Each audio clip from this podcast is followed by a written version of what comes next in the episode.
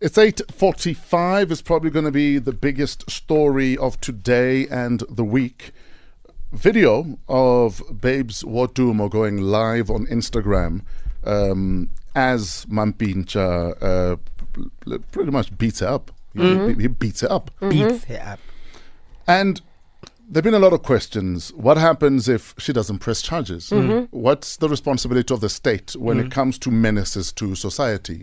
If Somizi is known as that guy who beats people up, but nobody presses charges, does the state have a responsibility to make sure that Somizi never does it again? Especially now that there's video evidence. Exactly. We're going to be chatting to Advocate Johanna Mabote. She's a specialist in domestic violence on the Babes issue straight after this. Probably majority of us waking up to the story Saga Babes and Mampintsha. And the fact that someone has to go live to show what they're going through says a lot, possibly, about the tether at which end she's at. Yep. Or that help. But how much help can there be, for instance, if charges are not pressed, many would argue? Because there's always that argument, people press charges, people drop charges, and then someone walks scot-free. Does the system, does Big Brother not have a responsibility to keep all of us safe? Someone on Twitter says, could we please play the audio? Okay. No? Some people might not have heard it, guys, because we played it at 5 in the morning. For me, because I've heard it now, it's triggering. But it's fine. Let's do it. Let's not be selfish. It's disturbing. We advise that if you are sensitive, that please switch off even just for 40 seconds. It is disturbing, and it's unedited deliberately, so you understand exactly what's happening. So apologies in advance. If you're switching off, we'll be done in literally 42 seconds. We're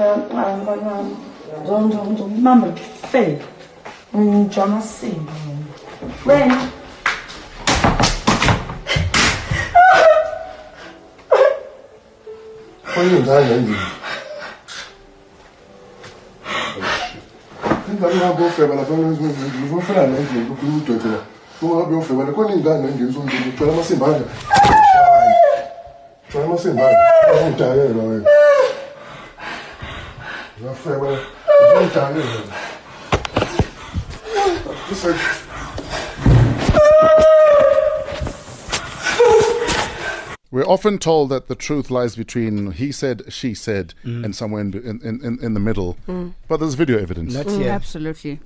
What next? It's indisputable. Not thing. Here. There's no in between. There's no he says, she says. You know what makes me sad is the fact that this train arrives on time all the time. But what did she do? No guy would just beat up a girl unless she deserved it. And those are popping up already. That train is never late. Can you use the word SCREU? Or screw? Yeah. What about it? To everyone that's saying that, screw. Please welcome Advocate Johanna Mabote, a specialist in domestic violence, to enlighten us. Good morning, Advocate Mabote. Thank you for your time. Good morning, sir. Thank you for inviting me. Please don't call me, sir. I should be calling you, ma'am. Okay. Advocate. How do you prefer me to address you? DJ Fresh. Even Yahweh, no way. Yahweh, not Fresh. Okay. Thank you, DJ Fresh. Thank you, ma'am. A lot of people have been lamenting how there's a domestic violence issue. I beat up Somizi. Somizi presses charges. Somizi drops charges, and life almost goes on. How is it that happens, Advocate? There are a lot of underlying factors in that respect. Most of the time, what happens is that people that are in a domestic relationship have got a lot of things that are surrounding, like the dependency issue, like the influence, the societal influence. And you'd find that on whatever day, this person would lay a charge. And then after that, because of the influence maybe from the family or from the friends or from the abuser, you end up like being forced to withdraw charges. Mm. But what happens is that when you lay a criminal charge specifically, you cannot withdraw that charge without the consent or the approval or the direction from the senior public prosecutor or somebody that has been authorized by the senior public prosecutor to take that decision. Meaning that we are aware as the prosecution services that most of the time you find that I do not take a decision to withdraw because I want to withdraw because I've forgiven Somizi or because I've had a discussion with Somizi and we settled the matter. You'd find that I have an influence that presses me, that influences that decision, and that is a negative influence to that effect. Mm. Question. Why is it up to someone to press charges for the state to take action, especially in a situation like this where there's video evidence? We don't hit people.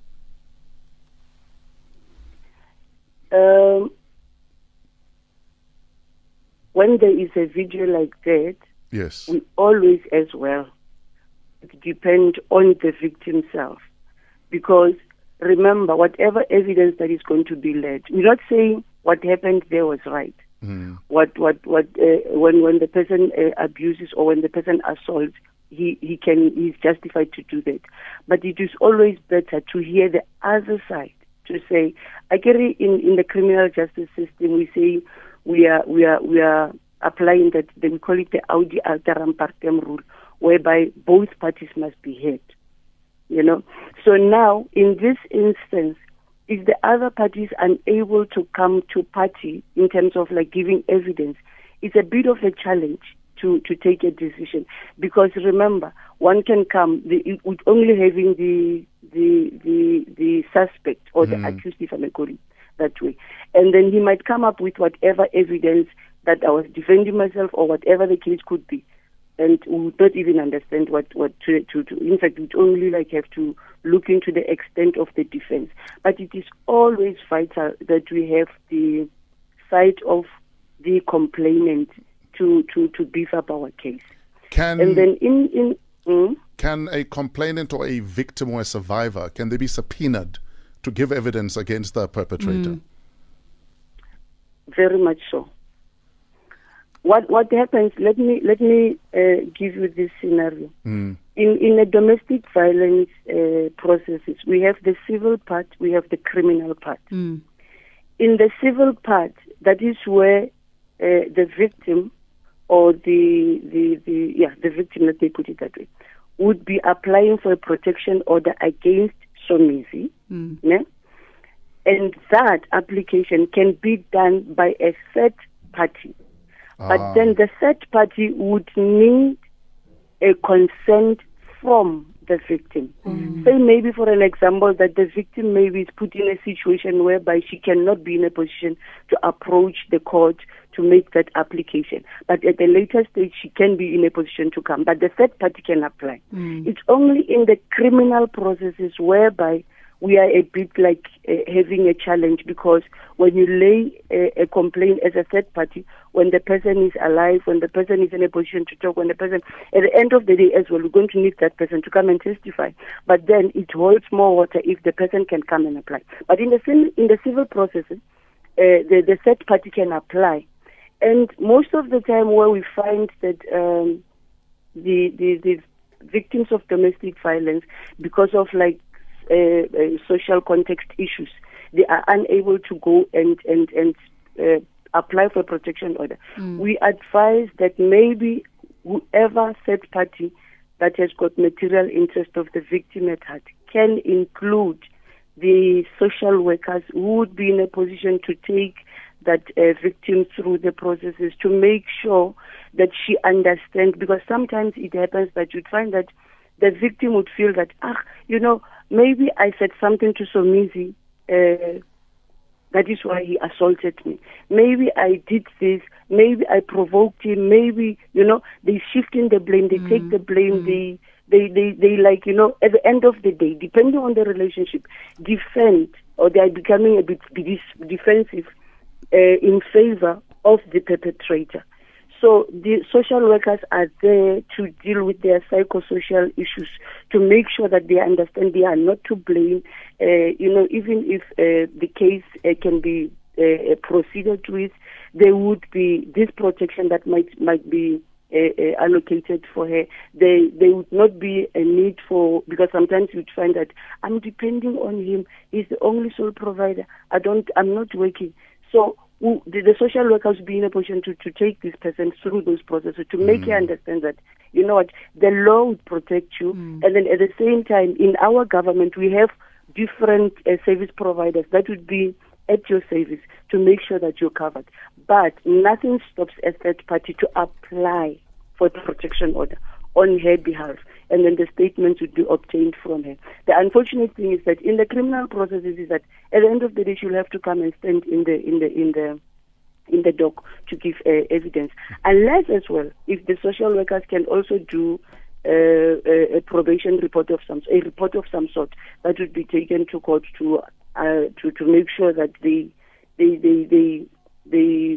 afford her the opportunity to not be prosecuted, in fact, to give evidence in the same room with the perpetrator, depending on the seriousness of the abuse, and depending as well on the evidence or the information that the victim would give to the relevant officials that would be doing the interview. So if you are not in a position to maybe like face him, you are not in a position to talk in the same room, because sometimes the gestures, we know the partners, like they have different gestures. When the face turns this way, when the face frowns, when he lifts up his eyebrows, you know that you know what that means, and that might intimidate you in a way. Sure. You know? But the protection, the other protection that is available for the victims, that maybe most of the time is like the presiding officer has got that latitude to say to the suspect or the accused or the respondent to say that he should not ask questions directly to the victim because they are not doing good to her. You know, so the question should be directed to the magistrate, and we know for a fact that when you ask the magistrate a question, you'd not like use those facial expressions and that tone and everything. Then the magistrate would try by all means to direct that question to the witness in a very calm and user-friendly way. Advocate, we are out of time. Thank you so much for enlightening us. Hopefully we're more enlightened than we are in the dark. Advocate Johanna Mabote, specialist in domestic violence on Metro FM. I think we should go home. So in a nutshell, she has to go lay a charge. Even if it's not initially, at some point she will have to lay a charge. Like I said, hopefully there's more light than confusion. We're out of here, man. Leaving you with the thought for today. Gents, we put so much effort into a fake conference. Maybe it's time we had a conference. And put even just half the effort into a conference. Amen. And maybe as Majita, we'll get somewhere. Because until we stop defending each other, stop defending ourselves, even if the shoe doesn't fit, you want to wear it. Absolutely. We're going to get nowhere. Yeah. We're going to keep going on in circles. We're going to keep having these same discussions. Someone will have to die before we have another discussion for a day. And then on Valentine's, we're going to have another fake conference when we need a conference.